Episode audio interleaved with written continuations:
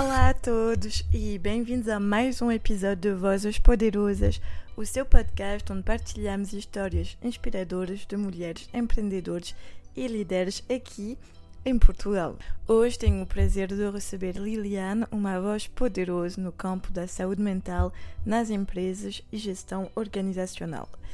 Com uma sólida formação em psicologia, Liliane possui uma vasta experiência como clínico e formador, com especialização em equilíbrio entre trabalho e vida pessoal, gestão de stress e gestão do incidente críticos. Ele também desempenhou um papel essencial na implementação de programas de assistência aos empregados, programas de equilíbrio entre trabalho e vida pessoal e avaliações de risco psicossociais. No seu papel como Managing Partner da Boone Health, Liliana está empenhada em implementar soluções digitais e sistemas que impulsionam a gestão da saúde organizacional. Ela compreende a importância de uma saúde organizacional sólida para impulsionar a produtividade, sustentabilidade e crescimento no novo paradigma econômico digital. Também como Executive Board Director do Employee Assistance European Forum, ela é uma voz influente na defesa dos profissionais de assistência aos empregados em toda a Europa. Além disso, como Corporate Ambassador and Certified Group Leader da Driven Woman, Liliana é parte de um movimento que apoia mulheres ambiciosas a alcançar seus sonhos e metas. Durante a nossa conversa, exploramos o percurso profissional de Liliana, as suas escolhas de vida, a importância do equilíbrio entre a vida profissional e pessoal e a sua paixão pelo bem-estar das pessoas nas organizações. Também discutimos as suas inspirações, sonhos e objetivos futuros e partilhamos vários conselhos para os nossos ouvintes. Estou ansioso para partilhar esta conversa muito inspiradora com todos vocês, então preparem-se para uma viagem enriquecedora no mundo da saúde mental ocupacional e da gestão organizacional com Liliane no Vozes Poderosas.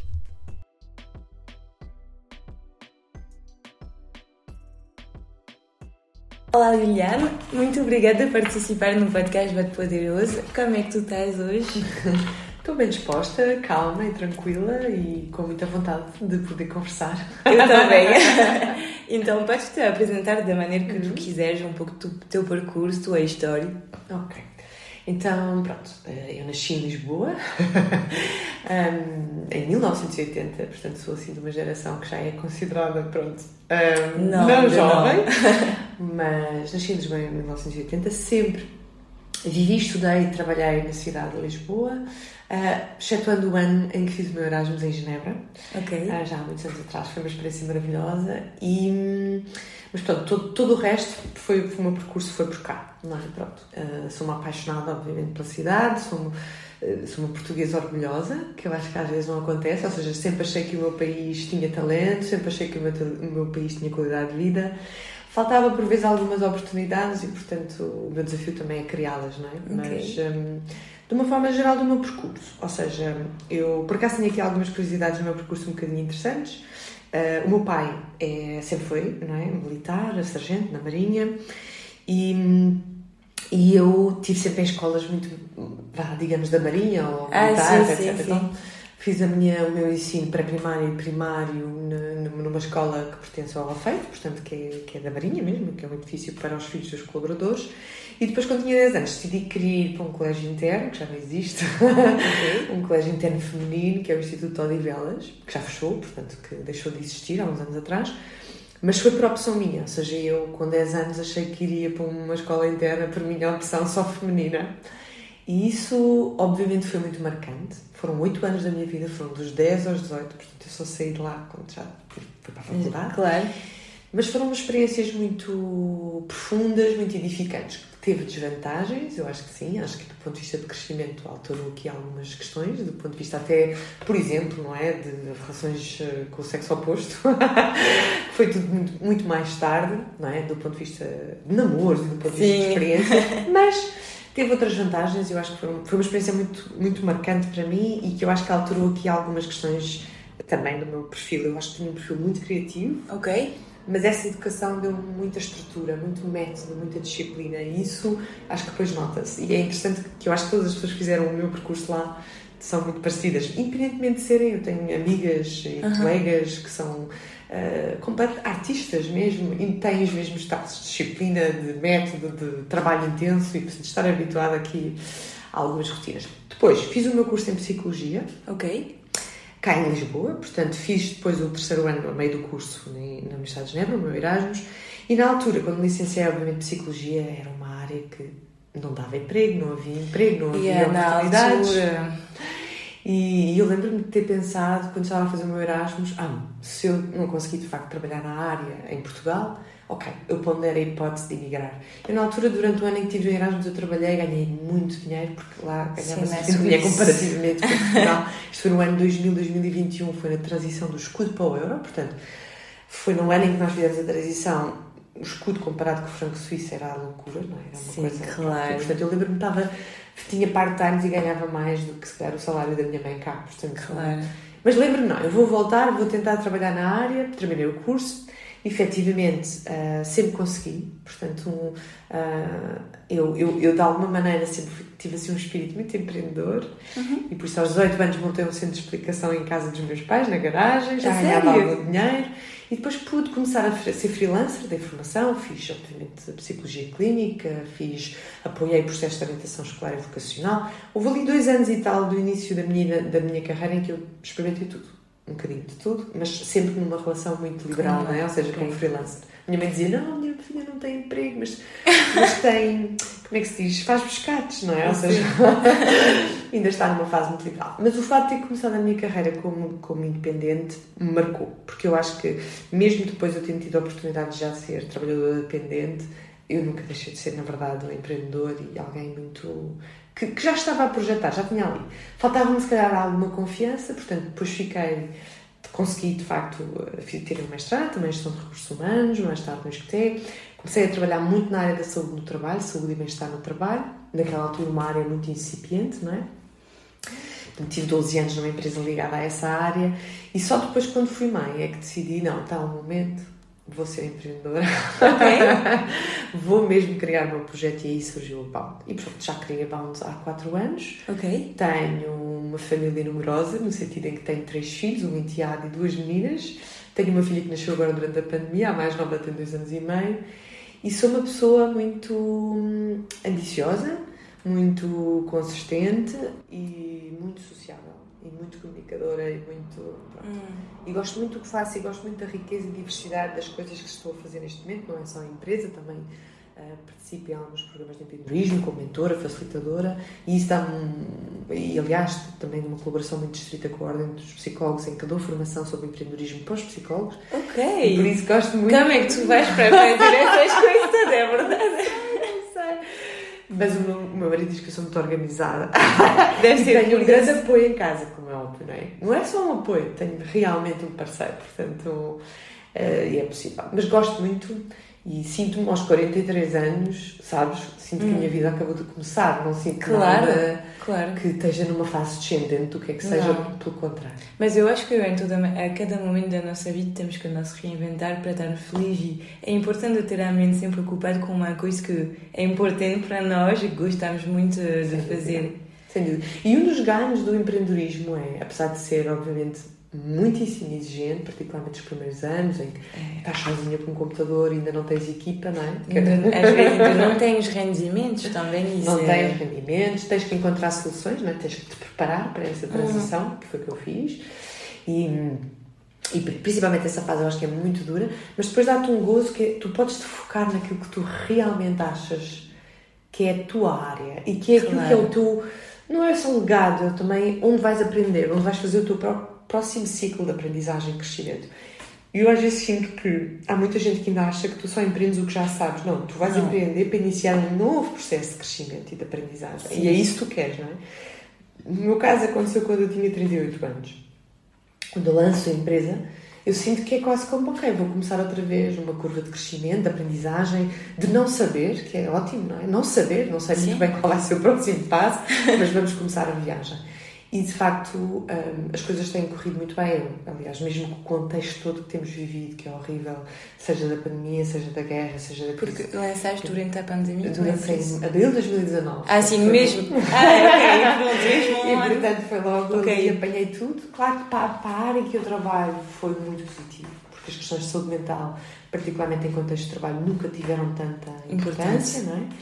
Um, e por isso isso ajudou, sem dúvida, mas agora isto não é um projeto de tendência, não é? Eu já tinha definido isto mesmo antes de se tornar tendência e, portanto, isto vai ser algo que nós vamos agora dar décadas, não é? Portanto, e nós, eu acho que isso é muito interessante, ou seja, pensar que são décadas de crescimento e que eu vou ter que encontrar desafios para mim, para a minha equipa, para quem viaja comigo, e, e foi um bocadinho esse o processo que fiz. Um, e tem sido anos de é engraçado, tem sido anos de juventude, de ficar novamente entusiasmada com tudo. É, é, verdade. É quase voltar aos meus 20 e tal anos, no sentido profissional, uh, mas que eu acho que é super importante para mim, para, mim, para o meu bem-estar também. Eu senti, e depois não é só uma questão financeira, não é? Porque, porque eu acho que o próprio empreendedorismo a, forma como as pessoas ah, estão também a olhar cada vez mais para o empreendedorismo não é para não é aquele empreendedorismo de startup tecnológica que quer fazer um exit daqui a 5 anos é um empreendedorismo de qual é que é o impacto que vai deixar, como é que as pessoas te veem, qual é o valor que acrescentas e, e trazer. E isso motiva muitas pessoas. Eu estou a notar, por exemplo, que as gerações novas não é, estão super motivadas com isso. Não é só, claro, tem que ser um salário justo, tem que haver atualizações e a equipa tem que trabalhar para isso, mas, mas o que sinto é que as pessoas cada vez mais se juntam a, a missões e, e, propósitos claros, não é? Claro. E que não são só tendências, não é só fazer de conta, não é? E Sim, mas é verdade que eu sei que, por exemplo, minha geração, se não vamos trabalhar para uma empresa que não respeite os nossos valores e nossa visão da vida, eu, por exemplo, que, por exemplo, que eu sou muito do ambiente que para mim é uma coisa que me estressa e que mais eu vejo como o mundo está a avançar em, em relação ao clima estou a pensar o que, é que vai acontecer se eu estou num, num, nunca vou poder trabalhar se eu meto um exemplo de Total eh, na França, que é a maior empresa de petróleo quase do mundo e que agora está com um projeto na África que vão custar. Tipo, eu nunca pude trabalhar para eles e eles também têm muitos problemas de retenção de talentos, que seja na França e tudo, porque agora a nova geração tem, eh, tem uma visão tem e vontade diferente. Tem outras preocupações. E também com as pessoas, ou seja, a parte ambiental e social, não é? Ou hum. seja, eu acho que os movimentos que, estão a acontecer, as gerações estão a exigir mais das organizações, claro. querem não só ser bem tratados, ser valorizados, ser-lhes dadas ferramentas para se desenvolverem, não é? E antigamente eu acho que as pessoas, e em Portugal em particular, vivia-se um contexto de escassez total de oportunidades de emprego, então havia um abuso, não é? Ou seja, se tu não quiseres, há mil que querem. Mil que querem. Portanto, e as pessoas sujeitavam-se, não é? E havia muito esta questão. Eu acho que era quase um modelo de escravatura, não é? É um modelo claro. de escravatura do século XXI e do XX, XXI, mas não deixa de ser um modelo de escravatura. Enquanto que aqui, de facto, ou seja, se o contrato social está a falhar, porque a verdade é que a sociedade não está a conseguir dar capacidade económica aos jovens de poderem ter os mesmos ciclos de crescimento que os pais tiveram ou que os avós tiveram, o que for, e portanto, se calhar a vida é outra coisa, não é? A vida uhum. pode ser muito mais transitória, mas então eu faço o que eu gosto e equilibro com a minha vida pessoal. Eu quero ter lazer, eu quero estar com pessoas e se calhar nem tudo é dinheiro. É? Há muito, o dinheiro é um, é um meio, mas não é o fim em si próprio, não é? Não é só criar riqueza material e ser doente, hum, não é? Claro. Que, que, era um bocadinho a equação que, que, se calhar as pessoas valorizavam, que era o, o, trabalhar até quase, não é? Ficar incapacitado, não é? Do ponto de vista psicológico ou físico. Eu acho que essa mudança da geração mais nova é ótima, é salutar.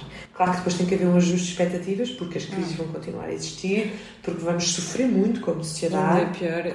Crise climática, financeira, e depois vai afetar também, obviamente, a perspectiva de longevidade e de qualidade de vida. Em determinadas, claro. eu acho que neste momento já é global, mas em determinadas zonas ainda mais. E nós estamos aqui num processo de ajustamento muito difícil, não é? Mas muito desafiante também, porque significa que é preciso outras soluções. Hum.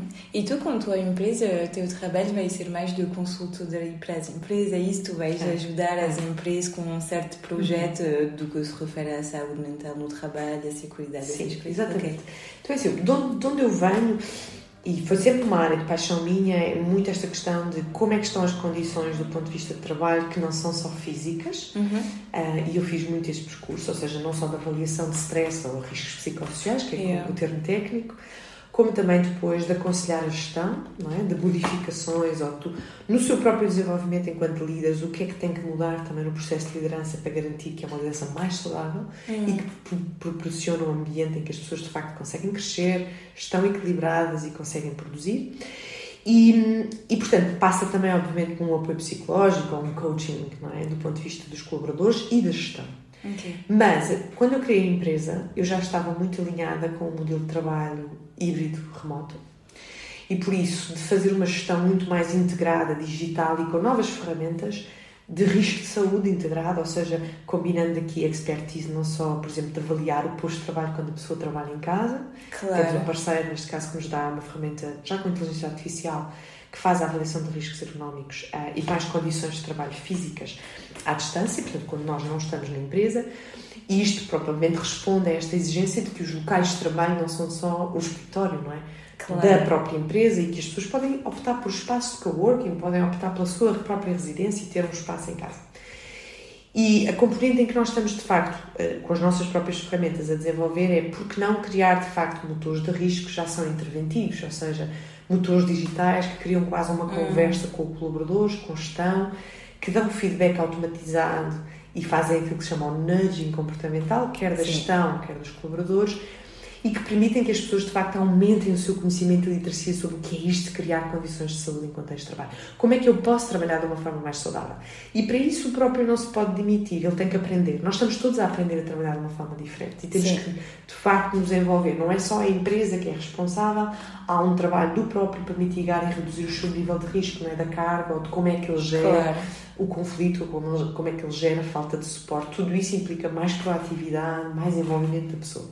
A chefia também, obviamente, precisa daqui de algumas dicas concretas, o que é que a ciência também mostra que são boas práticas, que conseguem reduzir alguns riscos e ser, de facto, no fundo, a nossa ferramenta que se chama Prevey permite continuamente estar a avaliar, dar feedback, portanto é logo interventivo, e se a pessoa estiver em risco, encaminha para a solução. Portanto, de uma forma confidencial e segura, a pessoa recebe logo olha, o seu nível de risco do ponto de vista, por exemplo, de exaustão emocional está preocupante, okay. saiba que a sua empresa tem este serviço disponível e pode agendar através deste link. É, e por isso isso motiva a pessoa a conseguir procurar o apoio. A forma como atualmente as organizações são estruturadas, há uma lista infindável de benefícios hum. que as pessoas muitas vezes conhecem inteiramente e também existe aqui uma barreira de pedir apoio, não é? Como é que eu vou pedir apoio? Se tem que ligar para uma linha, se a minha chefia tem que saber, se o manager é da RH tem que é. É, é isso a questão, é que eu sei que, por exemplo, há muitas pessoas. Porque eu também trabalhava em um grande grupo na França, então éramos tipo 800 mil, nem toda a empresa, mas é verdade que há sempre esse medo, uh, se há uma coisa que se passa mal, imagino com nós próprios, com o nosso manager e que afeta nossa saúde mental o nosso bem-estar no trabalho, é super complicado de pensar a quem vamos falar. Por exemplo, claro que tínhamos psicólogo no trabalho, médico no trabalho, mas se eu vou falar para eles, será que isso vai é. impactar no meu trabalho, na minha carreira nesse grupo? É, é verdade que é super complicado de, de saber se podemos estar à vontade. Sem dúvida. O facto de nós encaminharmos para a solução e, obviamente, salvaguardarmos questões da RGPD, a pessoa não pode saber quem foi encaminhado, nunca há uma partilha de dados individuais, claro. mas ao mesmo tempo isto dá muito mais informação, até preditiva, não é? Ou seja, muito antes da pessoa entrar de baixa, ou muito antes da pessoa recorrer a um apoio, se nós estivermos a monitorizar um risco, as pessoas já sabem que há aqui alguma coisa não é? e podem agir sobre isso. E por isso, cada vez mais, nós temos que entrar num modelo preventivo, um bocadinho como nós, individualmente. Uhum. Eu começo a ter, por exemplo, muitos sintomas de stress, não é? Que podem passar por pele ou por o meu trato digestivo. Se eu não fizer nada e se não houver nenhuma modificação no meu estilo de vida, esses sintomas só vão aumentar a intensidade e, e posso realmente ter, por exemplo, um uma infecção no intestino ou posso claro. desenvolver outro tipo de patologia mais grave. E, portanto, também com os problemas do, do foro psicológico em contexto laboral, nós temos que agir muito precocemente, muito preventivamente e temos que nos reforçar de capacidades novas, não é? Porque nós não podemos trabalhar usando as mesmas metodologias. Eu acho que já devemos pôr para trás completamente o modelo anterior. Já não estamos numa discussão se devemos voltar para o escritório ou não. É, independentemente de estarmos no escritório ou não estarmos no escritório, a forma como trabalhamos mudou. Portanto, as rotinas do escritório vão mudar e as rotinas em casa ou da nossa integração vida-trabalho hum também tem que mudar. E eu acho que é um modelo que nos vai obrigar a crescer, a tornar-nos muito mais, eh, eu diria, reais no trabalho, porque o trabalho muitas vezes é vivido quase como uma coisa, o fazer parecer, não é? é? A nossa disponibilidade, o facto de estarmos muitas horas a trabalhar, parece que estamos a produzir. Portugal sofre desse mal. Portugal não é produtivo e trabalha mais horas, não é? Acho que só os gregos é que nos ganham em termos de horas trabalhadas por semana em média em Portugal. Mas a nossa produtividade é muito abaixo de um país como a França, como a Alemanha, como, não é? Então há aqui um problema de a produtividade aparente e a produtividade Real. É. E o que é que é realmente o nosso contributo? E o trabalho remoto, pelo menos, exige que, de facto, haja muito mais transparência de objetivos, de tarefas, de acompanhamento, de suporte e não tanto, se calhar, aquelas rotinas do ir ver água ou de ir ao café ou de socializar, que também é importante. É importante. É? É. Tem que se criar novas rotinas para que isso aconteça, mas nós estamos num processo completamente de reinventar a forma como trabalhas e a forma. Depois, obviamente, isso vai impactar a forma como vivemos, não é? Claro. E da dimensão de trabalho. Mas é esse o trabalho que fazemos, ou seja, não só aumentamos e fazemos, obviamente, muita capacitação da organização, particularmente da gestão. Uhum fazemos muito aconselhamento e, portanto, não estamos tanto no apoio psicológico. Eu queria sair da, da parte do apoio psicológico, porque isso, obviamente, também o mercado já está muito popular de soluções yeah. e há outros colegas meus que estão mais focados neste acompanhamento. E queria, de facto, colocar os psicólogos das organizações a fazer um trabalho estratégico e sim trazer para a área da saúde aquilo que nós chamamos de soluções inteligentes de gestão de indicadores de saúde, que integram dados, que dão melhores ferramentas aos interlocutores da empresa, dão melhores ferramentas à medicina do trabalho, dão melhores ferramentas aos, à gestão de recursos humanos e à área de segurança, porque nós também podemos medir indicadores de clima de segurança no, no nosso motor. E, portanto, o que nós queremos é, de facto, criar novas ferramentas que permitem que depois, quando a pessoa, por exemplo, vai à medicina do trabalho, o médico já tem muita informação do contexto, do que está a acontecer, quais são os riscos principais e pode cruzar com aquela pessoa individualmente e depois fazer uma avaliação individual, mas no contexto, não é? Claro. E por isso a ideia é criar novas ferramentas, já digitais, obviamente, e caminhar cada vez mais para darmos às organizações soluções integradas de Business Intelligence na área da saúde e permitir, por exemplo, que eles automaticamente façam o seu relatório de sustentabilidade, porque conseguem demonstrar a evolução, por exemplo, de indicadores de stress ou, por exemplo, cruzando com indicadores que vêm da RH, da seriedade, uhum. um, e também cruzando com questões de acidentes, ou quase acidentes, ou informação que tenha a ver mesmo com comportamentos.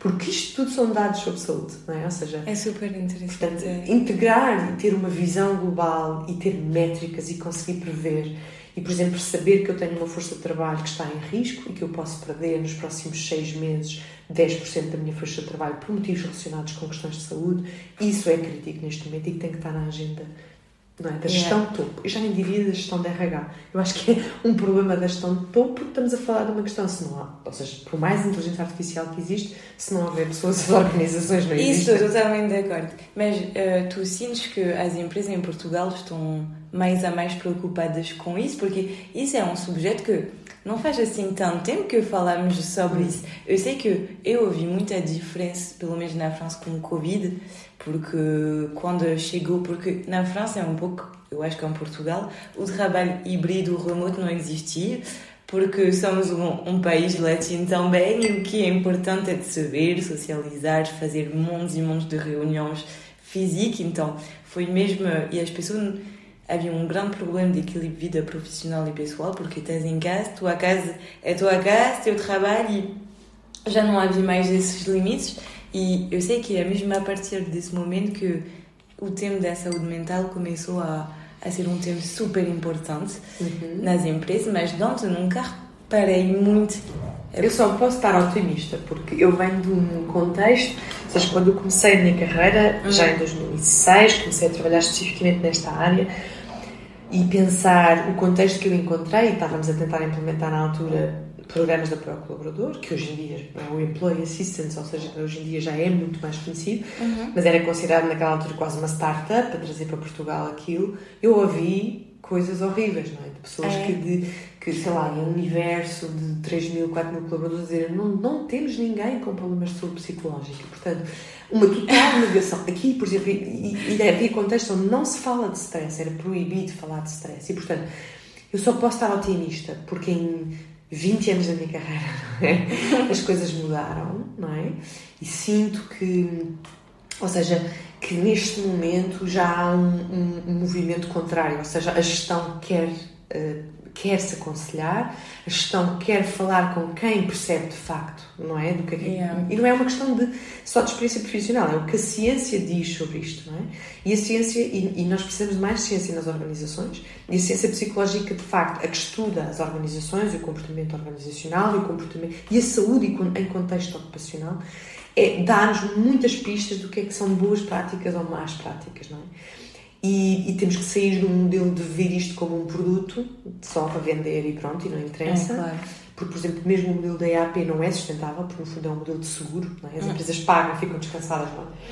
Nós temos aqui um programa de colaborador, portanto já tratamos da vossa saúde mental, vamos continuar a fazer tudo igual. Yeah. E nós temos que sair desse modelo. E as empresas com quem nós estamos a trabalhar já estão nesse nível e já perceberam que têm que tomar, digamos assim, a saúde é uma questão estratégica, é uma questão de sustentabilidade, da agenda da sustentabilidade, vai ser crítica do ponto de vista de reporting, em termos daquilo que é o reporting não financeiro e das novas diretivas para o reporting de sustentabilidade e, de, e daquilo que é o relatório não financeiro que as empresas na Europa vão ter. E por isso não é só dizer que temos prémios, reparem, não é só show off, não é só employer branding, é. mas de repente eu vou ter mesmo que mostrar que as baixas estão a diminuir, que os acidentes estão a diminuir, que a satisfação das pessoas está a aumentar, que o engagement está a aumentar Exatamente. e que eu estou a criar condições das pessoas terem uma boa possibilidade de evolução profissional e desenvolvimento de novas skills, de novas competências. Então, se eu, se eu vou ter que ter dados, ainda por cima traceable, ou seja, que um auditor vai verificar Exatamente. que efetivamente estão a acontecer, as empresas precisam de facto dar um salto muito grande,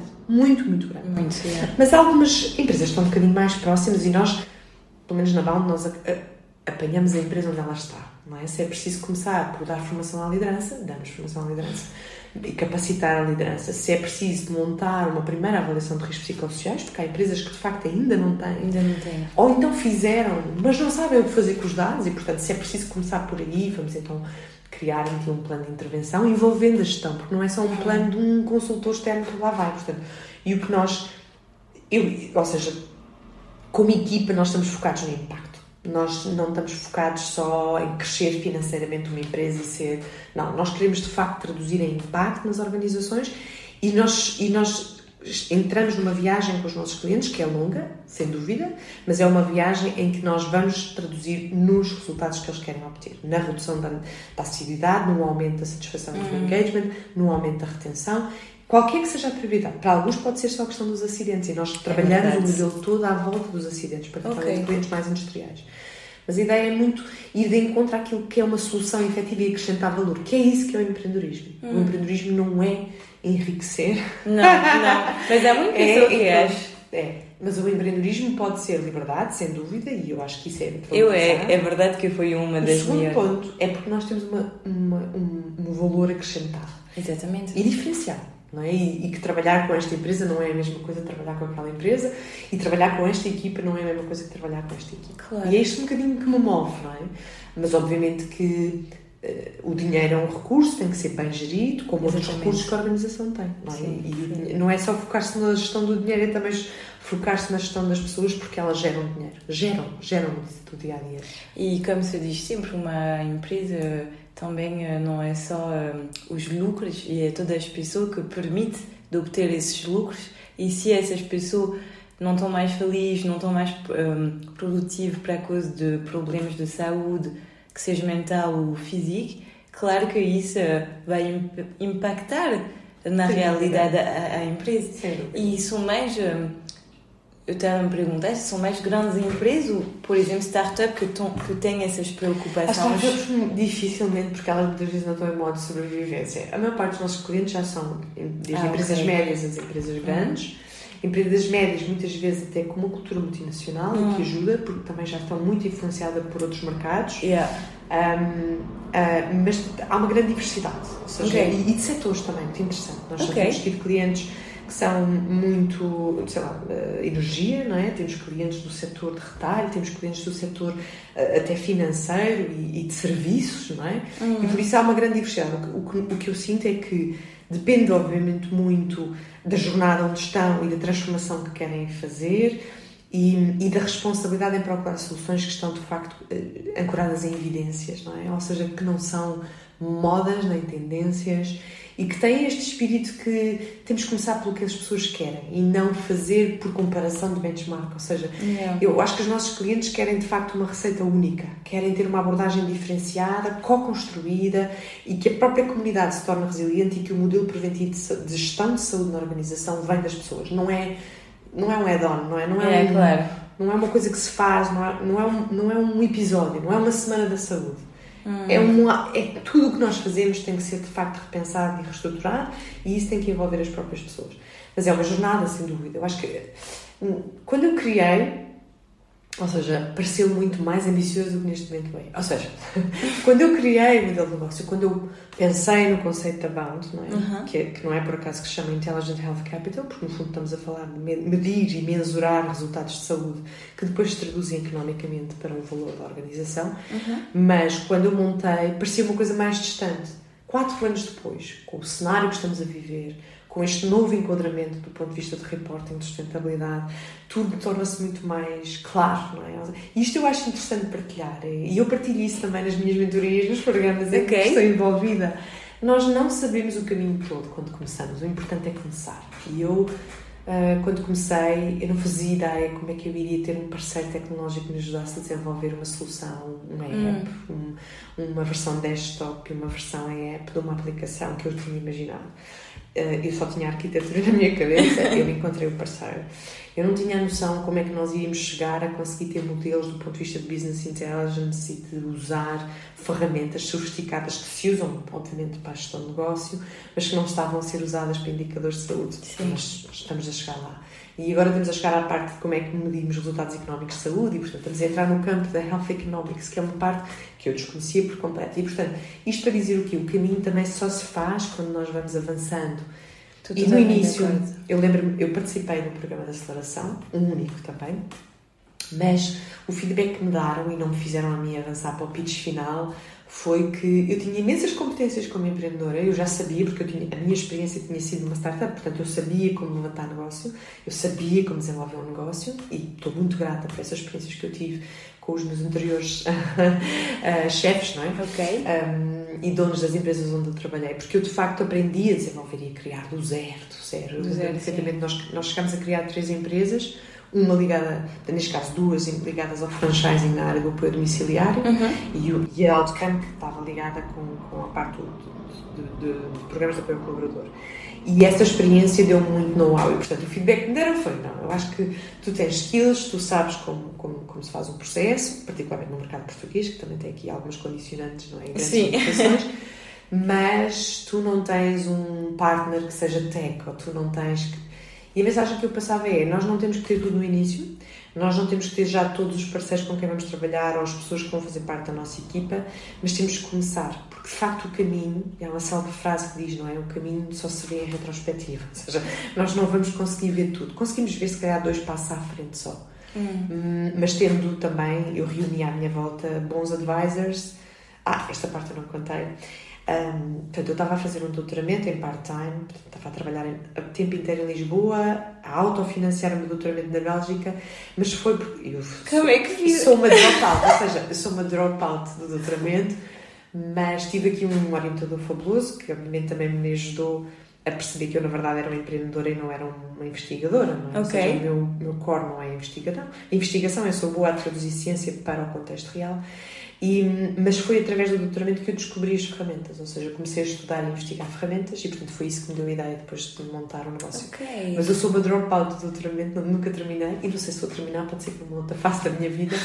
se calhar. Mas, um, mas isso, pronto, reuni à minha volta bons advisors, pessoas com até de outros países, ou seja, tenho muita gente à minha volta de outros países, que é bom, particularmente da Bélgica. Aliás, o, o partner técnico, que é da Blue Panda, um, na área, na, na, ferramenta que nós desenvolvemos é belga, fundou uma empresa cá em Portugal, e por isso eu estou aqui, estou assim. E o que eu estou a dizer é que nós temos que começar o caminho e depois temos que estar abertos às relações. Sim. E as relações vão nos trazer aquilo que nós precisamos, sejam colaboradores, sejam parceiros do negócio, sejam investidores, não é? Ou seja, eu neste momento, só, só este ano é que abri a, a, a sociedade a mais dois sócios belgas que estavam desde o início comigo como advisors. E isso é um percurso que se vai fazendo com muita aprendizagem pelo meio e, e muita humildade. Porque se nós não formos humildes e sempre eu não sei, eu não sei, mas vou saber e vou, e vou Uhum. reunir-me das pessoas que me vão ajudar, isso é muito importante. Mas na verdade, posso dizer que agora estou um bocadinho mais confiante do Uhum. que estava há quatro anos. Ou seja, quando se começa há muita insegurança, há Sempre. muita dúvida, há muito sentimento de ah, aquilo que é o síndrome do impostor, não é? Isso é Nós estamos a fazer verdade. uma coisa, "Ah, mas espera aí, eu ainda não sei bem como é que vou fazer isto.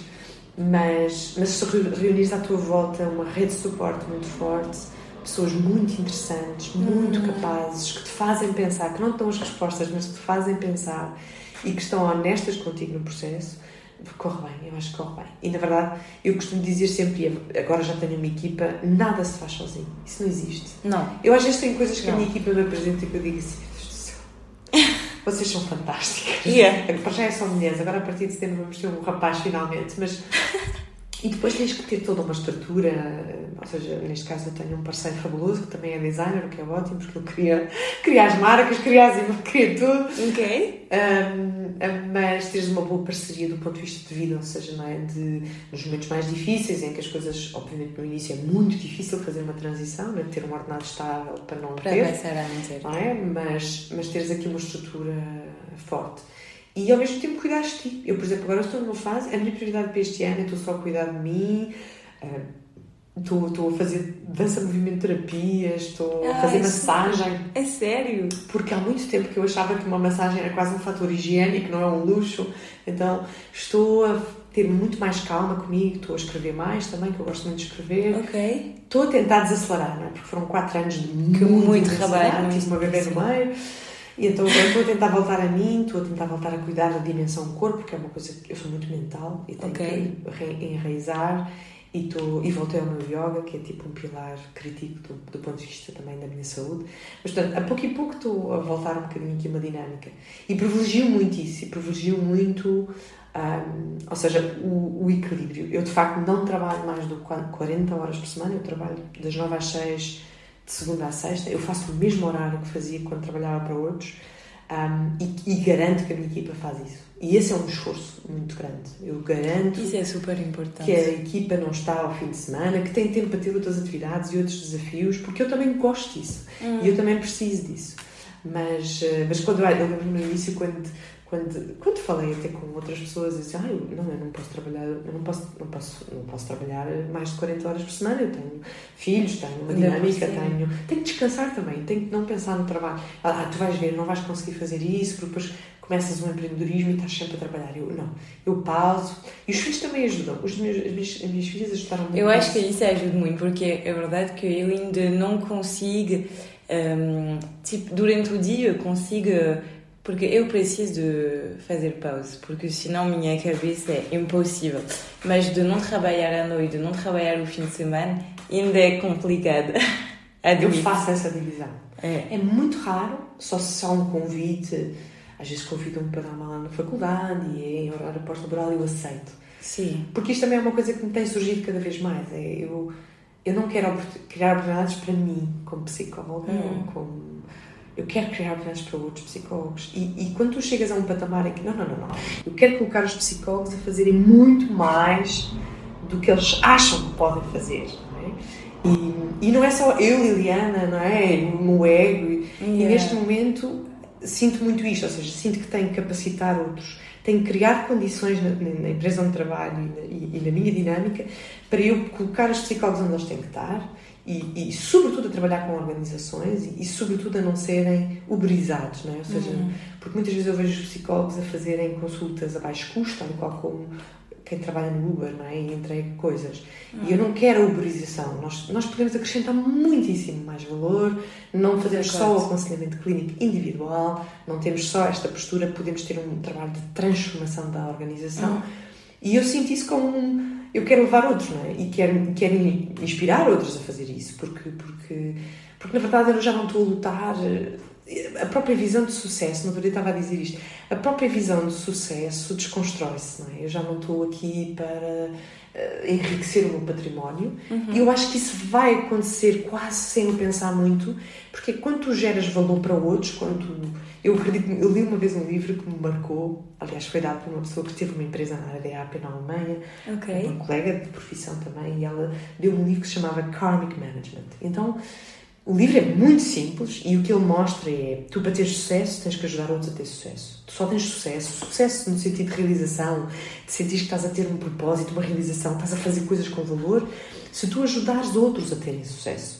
E de ficares completamente uh, energizado com o sucesso dos outros, não é? E não estás a achar que ah, não dá para todos. E, e, e Portugal, infelizmente, sofre muito disto do síndrome da escassez e, e de, eu prefiro perder, ou seja, eu prefiro perder para o outro perder do que o outro ganhar e eu perder. Sim, ou seja, eu acho que não é há este sentido de se o outro tiver sucesso, isto vai me ajudar. Não, mas eu acho que é muito dos países latinos, não é só de Portugal. Eu acho que é, é muito a, a mentalidade do sul da Europa. É, é essa mentalidade. Não sei se é da história, não sei, mas eu sei que nos países nórdicos já não é nada em Portugal assim. fala-se muito que nós temos uma cultura muito de inveja, não é? Em que, por exemplo, a inveja pode ser uma coisa que a pessoa transforma em algo muito positivo. Eu quando vejo alguém que eu digo, uau! E eu também, é? eu estou super mulher? feliz. E... Homem ou mulher? Yeah.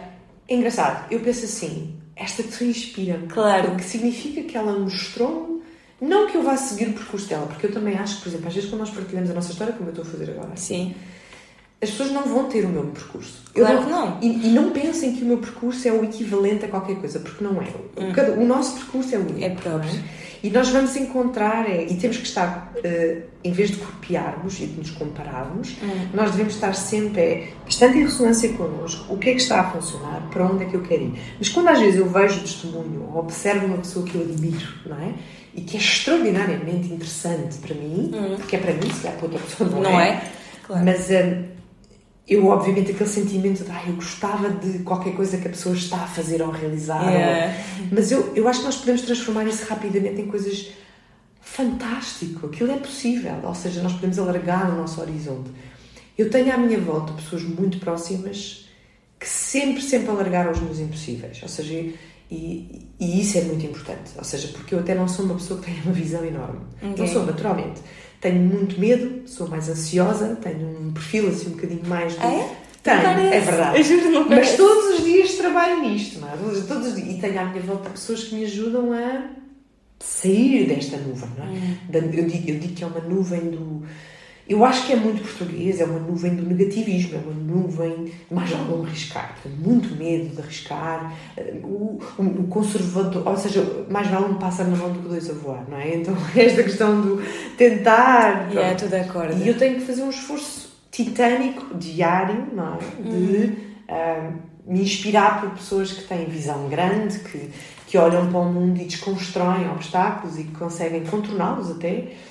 E tenho feito esse trabalho, porque na verdade é um trabalho diário e todos os dias me deparo com isso, não é? Porque na verdade os problemas chegam até nós e eles vão sempre chegar. Não é? Quer dizer, não vale a pena nós acharmos que vamos deixar de ter problemas. Vão sempre chegar. A forma como depois nós vamos encontrando as nossas saídas hum. é que torna-nos únicos. Porque a forma como eu resolvi a entrada no mercado de trabalho foi diferente de todas as pessoas que eu conheço. E naquela altura era um grande desafio. Porque ser psicóloga em Portugal em 2003, quer dizer, era mas é, é engraçado que tu dizes, porque uh, da minha família portuguesa, é verdade que se dizemos vamos ver um psicólogo, minha, meus avós eram do tipo para os loucos. E é, por, é super engraçado porque na França já um, estamos acostumados há mais tempo de ver psicólogo para problema que sentimos que precisamos e que não é nada de somos loucos, é só que precisamos de falar com alguém totalmente neutro de uma situação pessoal, mas é verdade que ah, aqui é, é, muito. Eu acho também há muito trauma. Nós, nós não podemos esquecer que em duas gerações os portugueses oriundos de Portugal o que eles passaram, não é? Porque, é porque eu, assim, eu sou neta de uma pessoa que não sabia ler. É? E, hum. e, e, os saltos que Portugal fez em 20, 30 anos é absurdo.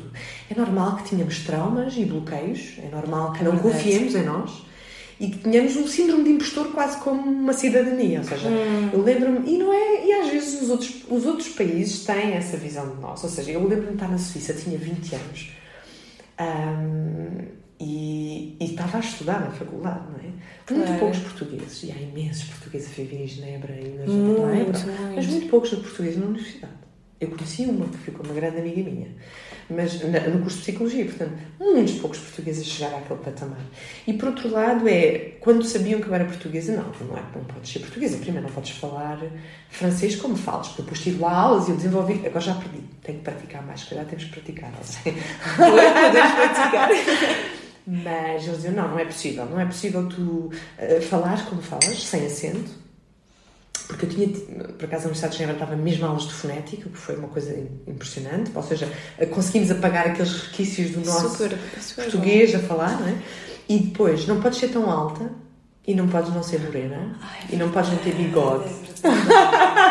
mas tu sabes que é engraçado, mas eh, agora está a mudar um pouco na França, mas houve muito um, estereotipo eh, de, por exemplo, eh, por exemplo, que meus pais não sejam que o meu pai não trabalhe nas obras, que a minha mãe não trabalhe na Igual. limpeza, mas que eles têm trabalho com, com estudos, né? Já isso era. Ah, mas porquê? Como se eh, é muito um estereotipo dos portugueses que foram embora da ditadura, trabalharem em o que eles podem trabalhar. Um povo muito calmo, muito. hum, tu sabes que não vai Sereno, fazer não é? grande. Não vai, não vai, não vai criar confusão. Exatamente, muito calmo e tudo, mas eh, tipo, são um povo, sempre foi um povo, por exemplo, eu falo da França, que sim, é super fixe de os ter aqui porque são calmos e fazem os, os trabalhos assim, mas quando tu. Quando começas a ascender, ainda bem que ascendes, quer dizer que o modelo social está a funcionar, certo? Porque Certo. o modelo social tem que dar oportunidades mesmo àqueles que, que são imigrantes, ou filhos de imigrantes, ou segunda Uhum. geração, ou o que for. E, e isso significa que é um sucesso da sociedade. Claro. Não é, não é um- não é, mas as pessoas sentem-se ameaçadas, não é? Seja, Exatamente. Porque, porque lá está, porque é esta mentalidade de escassez, não vai dar para todos e, portanto, vamos concentrar a riqueza. Eu já Yeah. ouvi até portugueses que já estão há muitos anos imigrados que votam Macron, por exemplo, desculpa, votam Marine Le Pen. Marine Le Pen porque não querem mais estrangeiros, não querem mais Exatamente, imigrantes. exatamente. Mas eles próprios são imigrantes. Ou seja, Eles próprios. yeah, mas eh, como eles já estão há muito tempo, ou é seja, tipo. para mim, não é? Quando tu ainda estás no modo deixa-me a mim hum, proteger-me, eu acho que tem a ver com o nosso desenvolvimento e o nosso crescimento, mas é normal que nós tenhamos traumas porque é uma aceleração demasiado rápida. Yeah, e tu É. sabes, por exemplo, a minha avó, eh, quando eu lhe falei, eh, porque ainda por cima, minha avó é de uma, mesmo de uma aldeia, bem no fundo do centro de Portugal, e quando eu falei bem, eh, e ela estava super feliz que eu fiz grandes estudos e que eu tinha um bom trabalho na França, etc, etc, e quando eu falei bem deste tudo, eu volto para Portugal, para ela, Portugal é tipo uma terra, não há nada, e ela me falou durante tantos meses, não, mas tu vais ver, não se faz dinheiro, não vais conseguir nada, e é verdade que ainda tem essa mentalidade de. E depois também eu acho uma questão interessante. A mim, o fato de ser portuguesa deu-me algumas vantagens em determinados contextos. Primeiro, eu comecei a perceber que havia estereótipos do outro lado também. E havia, eu lembro-me quando, quando estava a fazer o doutoramento lá na Bélgica, havia aquele estereótipo que os portugueses não trabalhavam e por isso é que estavam na crise, não é? Foi mesmo nos anos da crise, 2011. Ah, sim, sim, ok. Então achavam que portugueses não produziam e portanto não trabalhavam, eram preguiçosos, que é uma coisa completamente falsa. é não tem nada a ver. totalmente falso. Mas pronto, eu acho que há sempre preconceitos, há sempre estereótipos. Uhum. A tua. Mas lá está, ter, ter também e desenvolver defesas para tu também não integrares isso, não é? E não te limitares por isso, porque isso são perspectivas dos outros, nada tem a ver. O mais importante é o que tu acreditas que vais ser capaz de fazer. Claro. E se tens. eh, eh, se a tua crença te potencia ou se a tua crença te destrói. é? Ou seja, se, se aquilo que eu acredito é eu nunca vou conseguir, por exemplo, eu nunca vou conseguir trabalhar naquilo- na área que eu quero psicologia em Portugal e nunca vou conseguir viver só disso, ou nunca vou conseguir autonomia financeira a viver só disso. Se eu acreditar isso, eu não tinha feito o percurso Não. que fiz, não é? Portanto, Eu eu, tenho que puxar. E muito interessante também é, às vezes, países com a nossa dificuldade são ótimos, porque, porque, por exemplo, eu no meu caso, num país com uma economia muito mais frágil, eu fui capaz de ter um percurso consistente a trabalhar na área que eu gostava, é? a empreender na área em que eu gostava. E se eu comparar, por exemplo, com a minha amiga que está na Suíça, por exemplo, ela tem de facto muita estabilidade e sempre, certamente, Sempre. ganhou mais dinheiro do que eu, mas foi para ela mais difícil entrar como psicóloga naquele contexto. Ou seja, há mais barreiras a partir de um determinado nível em determinados contextos do que noutros. Porque, na verdade, eu como tive logo muita dificuldade à partida, eu tive que rapidamente ganhar muita resiliência. Claro, claro. E é isso que eu também tento passar agora um bocadinho aos meus filhos, em primeiro lugar, também. que é, as coisas difíceis são uma bênção. Hum. Porque nós damos muito mais valor e desenvolvemos muito mais nesse processo. Claro que não podem ser tão difíceis que nós não chegamos lá e temos que ser apoiados, não é? Claro. Mas a questão é, a dificuldade, o ser mais difícil ganhar dinheiro, torna-nos mais inventivos, não é? Nós temos que procurar soluções, nós temos que nos mexer, não é? Em países em que há muito conforto, as pessoas acomodam-se mais, às vezes crescem menos, não sei se... Mas, mas eu estou totalmente de acordo contigo, porque, por exemplo, na França é um... Temos, temos muito conforto, é uma realidade, temos muito menos horário de trabalho, muito mais férias, muito mais dinheiro, é uma realidade, o sistema econômico é mais forte, então pronto, temos mais conforto. E então, do que eu vi, pronto, fiz, fazemos todos mestrado, porque é assim, eh, fazemos tudo mestrado, porque senão é impossível trabalhar para uma, uma certa carreira. E então depois chegamos ao nosso posto e estamos tranquilos, tipo, fazemos o nosso trabalho, anos a anos vamos passar os tabs e, e pronto, é uma vida bem traçada, bem tranquila, mas dá para muito. Mas eu senti que era demais tranquilo para mim e desde que estou aqui uh, em Lisboa, é verdade que como também estou sempre a trabalhar para a empresa, trabalhar com a administração quando eu cheguei a poder fazer as empresas e tudo, e me deu muito mais ideias para me desenvolver. Por exemplo, foi aí que teve a ideia do podcast e de pensar ah, é super interessante se inspirar umas às outras, porque em Portugal tinha a impressão que todos os CEOs de, eram muito mais homens que, que não estavam mais habituados nisso na França e que eu pensei não sei, estou super de acordo uhum. que temos muito mais ideia, mais ah, desenvolvimento pessoal, Sim. tipo.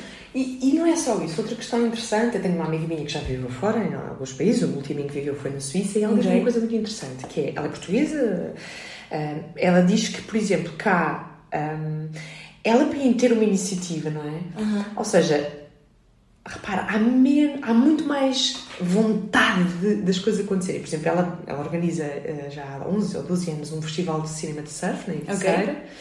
O, o Portuguese Surf Film Festival, e ela diz, por exemplo, quando, e já teve a experiência de organizar um festival também de cinema na Suíça, há flexibilidade, há ajustamento, os preços não são tão elevados, não tens que dar o dinheiro à cabeça, não tens que pedir licenciamentos complexos em todo lado e, e, as pessoas efetivamente querem que aconteça. Ou seja, na verdade, em Portugal, eu acho que a limitação do dinheiro pode ser ultrapassada com a comunidade. Ou seja, se tu tivesse uma comunidade resiliente. E outra coisa que a mim, e cada vez mais sinto isso, é. Nós não somos o dinheiro que temos. E às vezes nesses países muito ricos eu sinto que as pessoas são. É, é quase como tu tens um credit score, não é? Tipo, tu és avaliado o dinheiro que ah, tens é, e a riqueza que tens. É, é, uma realidade. É, seja a riqueza, o teu, o teu posicionamento na sociedade, é como isso, a tua é carreira, etc. Eu sinto muito isso. Ou seja, sinto que em Portugal, como as, as dificuldades são para todos, até a classe média alta tem dificuldades. Claro. A classe média alta não está confortável. Só não. mesmo a alta é que pode estar mesmo confortável pois. em Portugal. Porque até a média alta, não é? Porque também depois estrutura o seu nível de vida de acordo com os seus rendimentos. Normal. Não, é, não há muito conforto. Não há, não. As, as pessoas vivem sempre ali não é? Muito contidos, muito limitados, não é? Por isso é que a poupança é baixa, por isso é que há pronto, outras dificuldades. Agora, por exemplo, com esta questão do, do crédito de habitação e o impacto que vai ter nas famílias é transversal, até na classe alta. Eu diria que quem tem empréstimos, pronto, neste momento está, está neste bolo.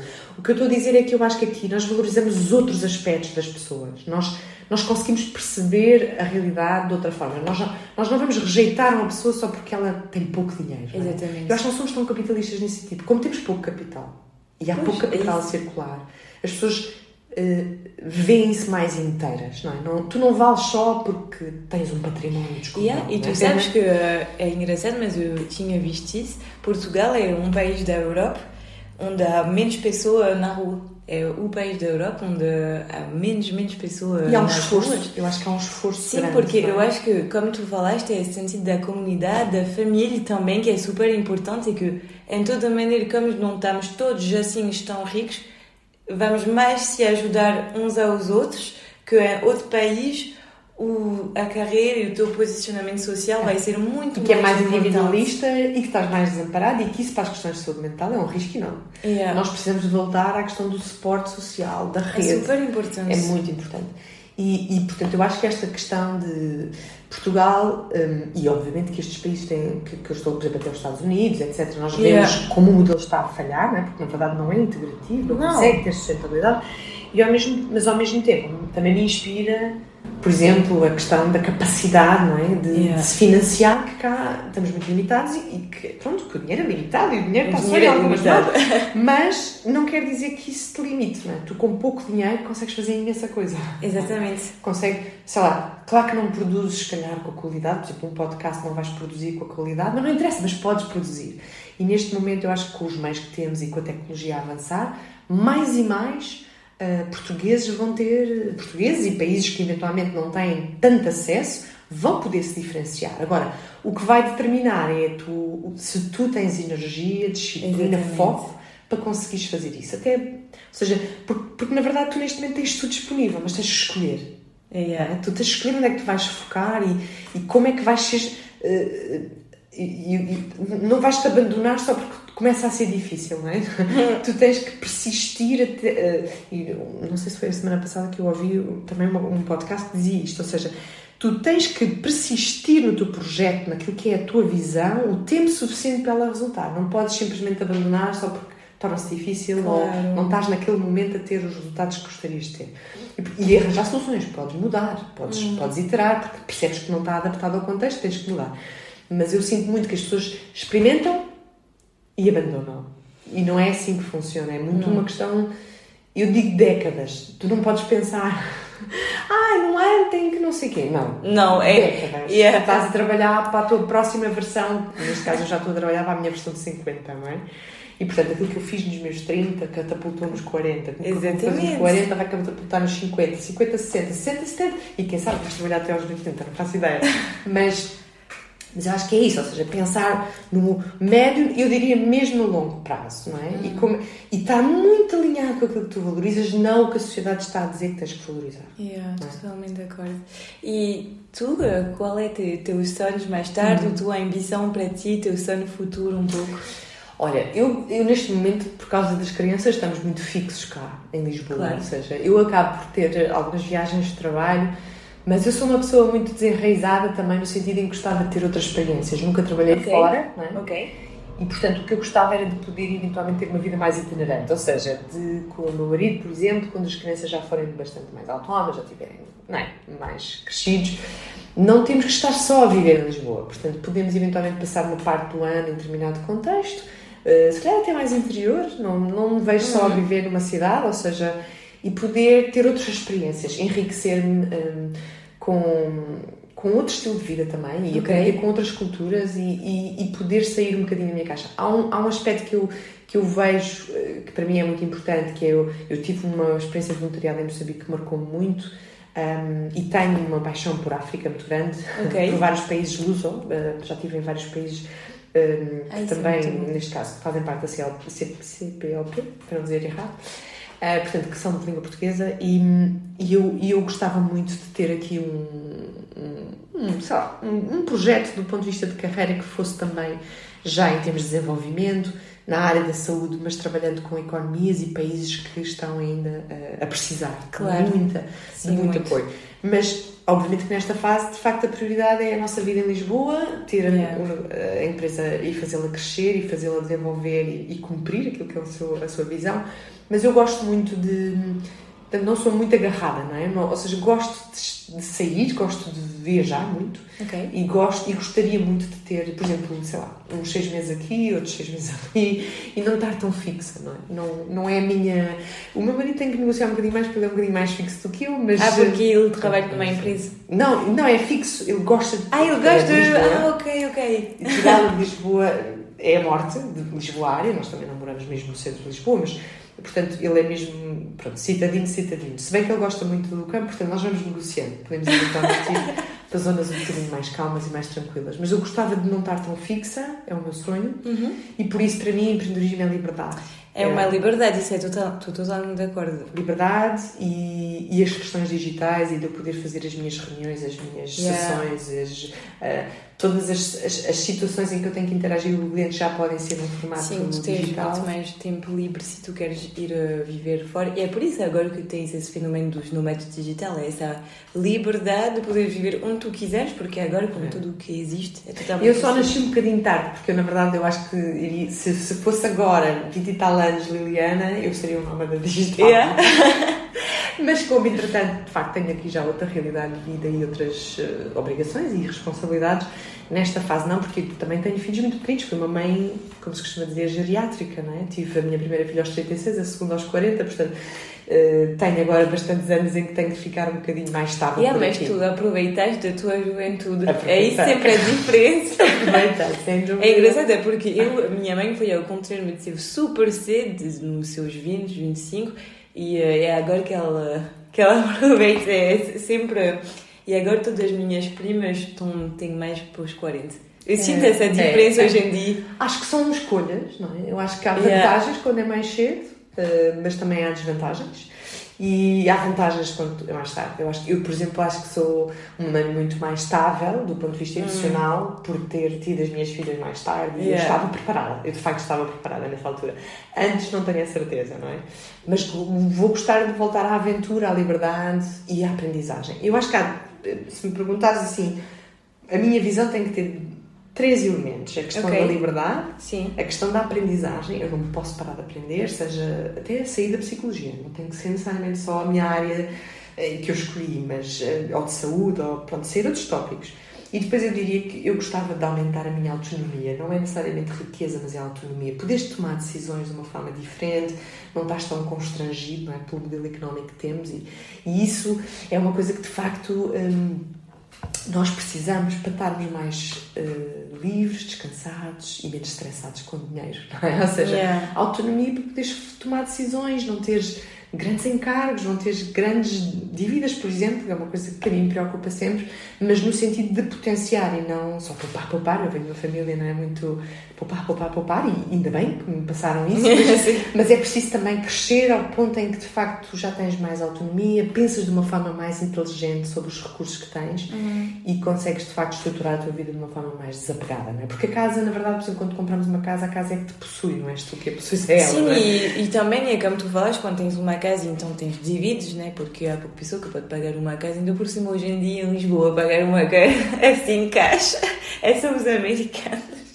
Mas yeah, é verdade que estás bloqueado aqui porque tens que pagar o teu crédito e pronto, estás bloqueado nessa zona e enquanto... isso acaba por te limitar, é? mas ao mesmo tempo ou seja, eu acho que é olharmos um bocadinho para a vida desapegada e também hum. eu acho que as questões ambientais estão-nos a pedir isso menos consumo, menos, menos pegada, yeah. menos, por exemplo, não viajar tanto, porque podemos fazer as coisas à distância, podemos colaborar à distância, não é? Portanto, tudo isso também é uma questão que eu estou a trabalhar, de tomar mais consciência de que nós podemos fazer as coisas de outra forma, com menos impacto para o planeta. Yeah, é? tu sabes, é, é, também uma das razões que eu queria viver em Lisboa, porque em Paris, como é um ambiente muito building, muito cidade, mas uma cidade muito fechada, porque não, não tens eh, praia, não tens ar e eu que sou muito sol, muito praia, eu precisava de viajar sempre, sempre, sempre, sempre.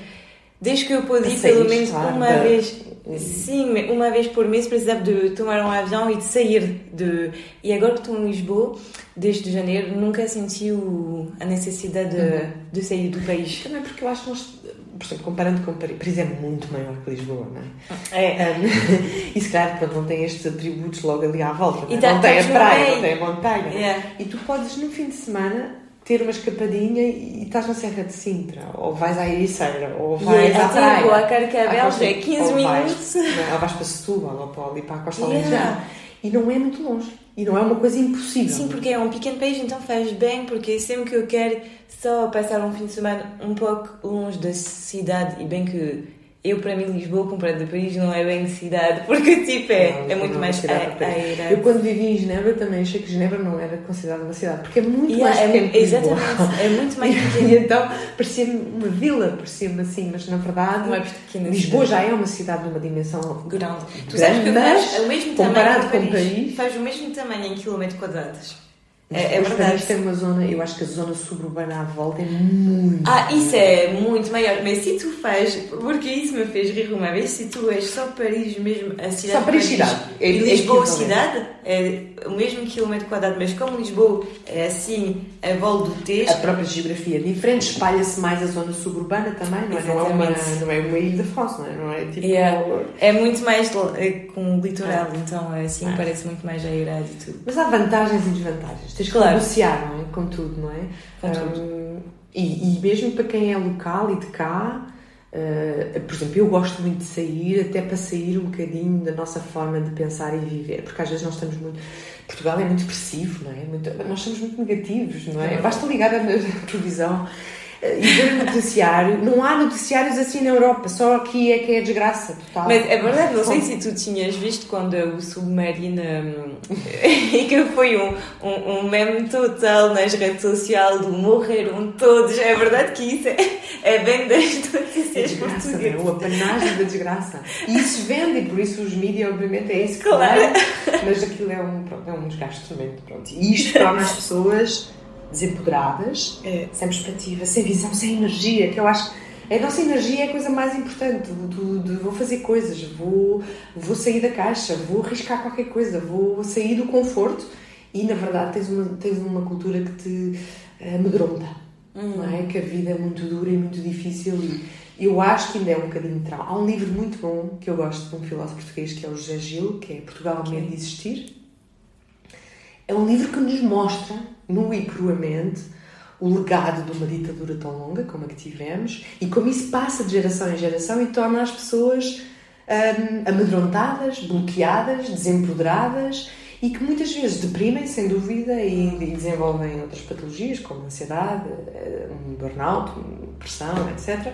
Mas a questão, o mais importante também é perceber que nós temos que questionar a nossa cultura temos que identificar as carências que, não, que, que, nos estão a bloquear e muitas vezes são, obviamente, do nosso processo educativo, mas que nos podemos libertar. E que é esse, eu digo muitas vezes, eu tive um avô que foi empreendedor, portanto, numa geração que passou fome, que tinha grandes necessidades e ele chegou a ter duas fábricas de cortiça aqui em Almada e por isso ele dizia-me uma coisa e eu continuo a acreditar, e todos os dias ele está comigo, certamente, de outra maneira, que é a, a única diferença que eu tinha para os meus colegas, não é? quando trabalhava numa corticeira, não era as capacidades nem a inteligência, era que eu não tinha medo. E eu acho que nós temos que perder o medo. E temos que arriscar, falhar, porque ele também dizia: não há problema, falhamos, não há problema, mas assumir esses erros e, e, e, e não ter vergonha, não é? ou seja, ultrapassar este sentimento de o que é que as pessoas vão pensar não vale a pena pensar Não vale a pena. E, e a verdade é que... Porque as pessoas, aliás, eu costumo dizer, as pessoas uma... não pensam em nós. Yeah, e é nós todos só estamos a pensar em nós. Claro. Por isso, cada um, ninguém quer saber. então mais vale, e quem quer saber está próximo e vai ajudar. E, portanto, uh, não ter medo e, e, avançar, não é? E o país precisa disto. Eu estou muito contente com as novas gerações, porque eu acho que as novas gerações estão a ajudar-nos a nós, eu, eu vejo pessoas de 20 e 30 a ajudar-me a mim a é verdade, a gente também vai conseguir. Então porquê é que nós não vamos conseguir? Claro! E sair desta nuvem de coitadinhos, porque nós não somos. Sim. Nós sim. temos uma vida, se nós olharmos para o mundo, sim, nós vivemos aqui num cantinho super privilegiado, com muitos aspectos, não com muito dinheiro, mas com muitos aspectos. Sim, sinceramente. Que há países que dariam tudo para ter. Claro, como é aqui temos essa coisa de temos um bom ambiente, temos o sol, temos boas pessoas, temos a segurança e sinceramente só isso, até na Europa, é mesmo um cantinho que não há em todos os lugares e é super importante. E por isso estamos, importante. estamos num, num ponto privilegiado de darmos a volta, uhum. não é? Eu espero que a governança ajude, que a parte do governo e da forma como nos lideram ajude mas pela primeira vez, eu diria, na, na, na história mais recente, nós estamos num momento privilegiado. É assim, a nova, a nova economia, Portugal tem vantagens, porque nós temos bons engenheiros, temos pessoas excepcionais na área de As tecnologia. As universidades são super boas aqui. Por isso, estamos preparados, estamos preparados. Agora, haja governação, certo?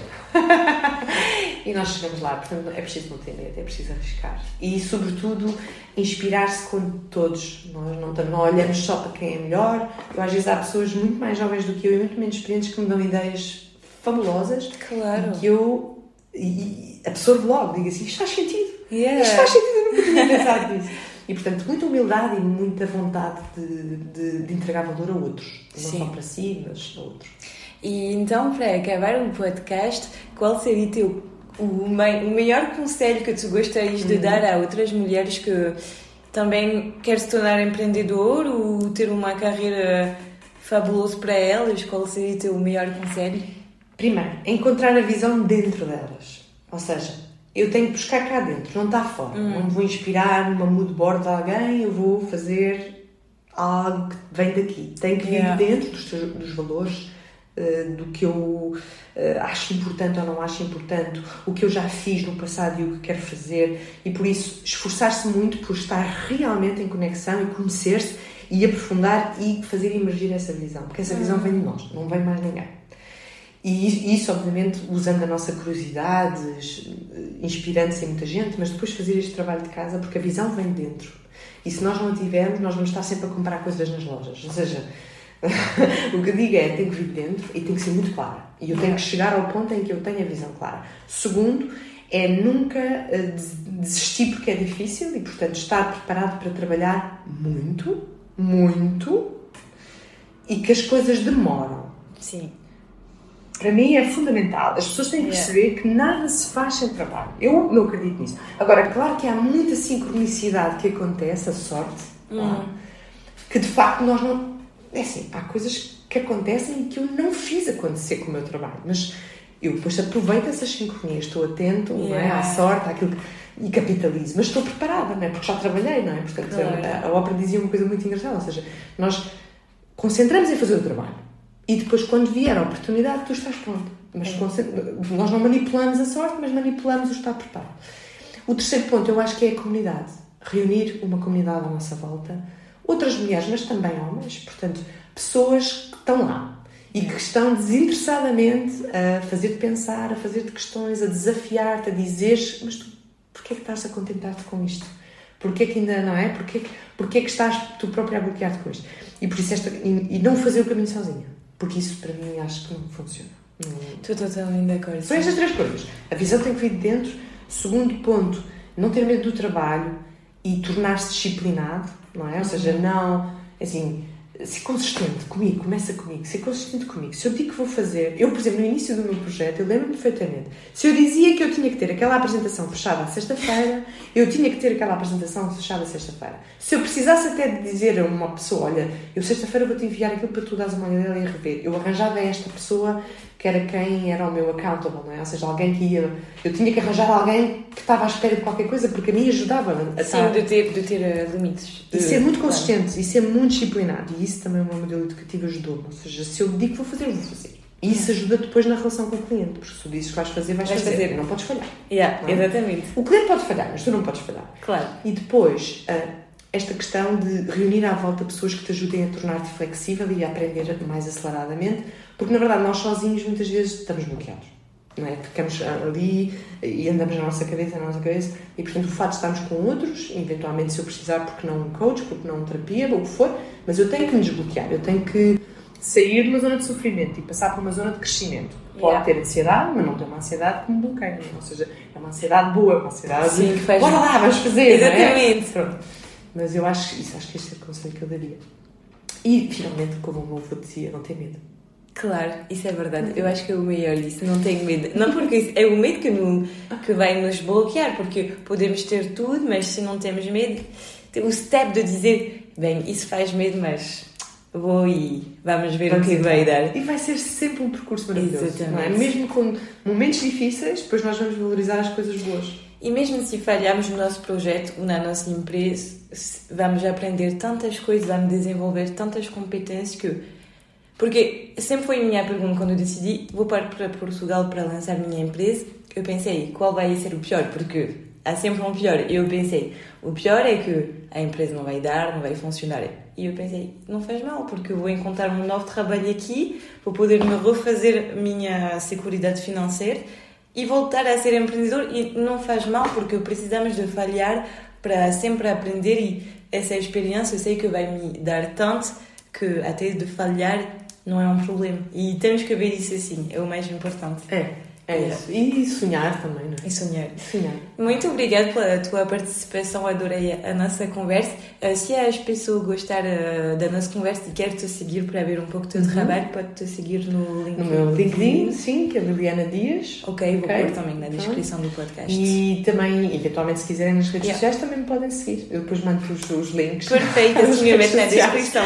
Que não são tão profissionais, mas. Uh, e depois podem, podem até explorar a empresa, o que nós estamos a fazer, o percurso claro. está feito. Também temos um podcast que trabalha a prevenção em contexto de trabalho. Portanto. Perfeito. ok, muito obrigada, Liliana. Obrigada, André, pelo convite. Foi um prazer. Eu também. Então, este é mais um fim de um episódio de Vozes Poderosas. Esperamos que esta conversa vos tenha inspirado e dado ideias para continuar a vossa jornada profissional. Não se esqueça de nos seguir nas redes sociais e subscrever ao nosso podcast para não perder mais nenhum episódio novo. Agradecemos por nos ter acompanhado e esperamos vê-lo novamente em breve para uma nova história inspiradora. Se quiserem entrar em contato com Liliane, vou deixar o LinkedIn dela na descrição do podcast, então não hesitem em contactar. Tenham um bom dia e até breve. Beijinhos!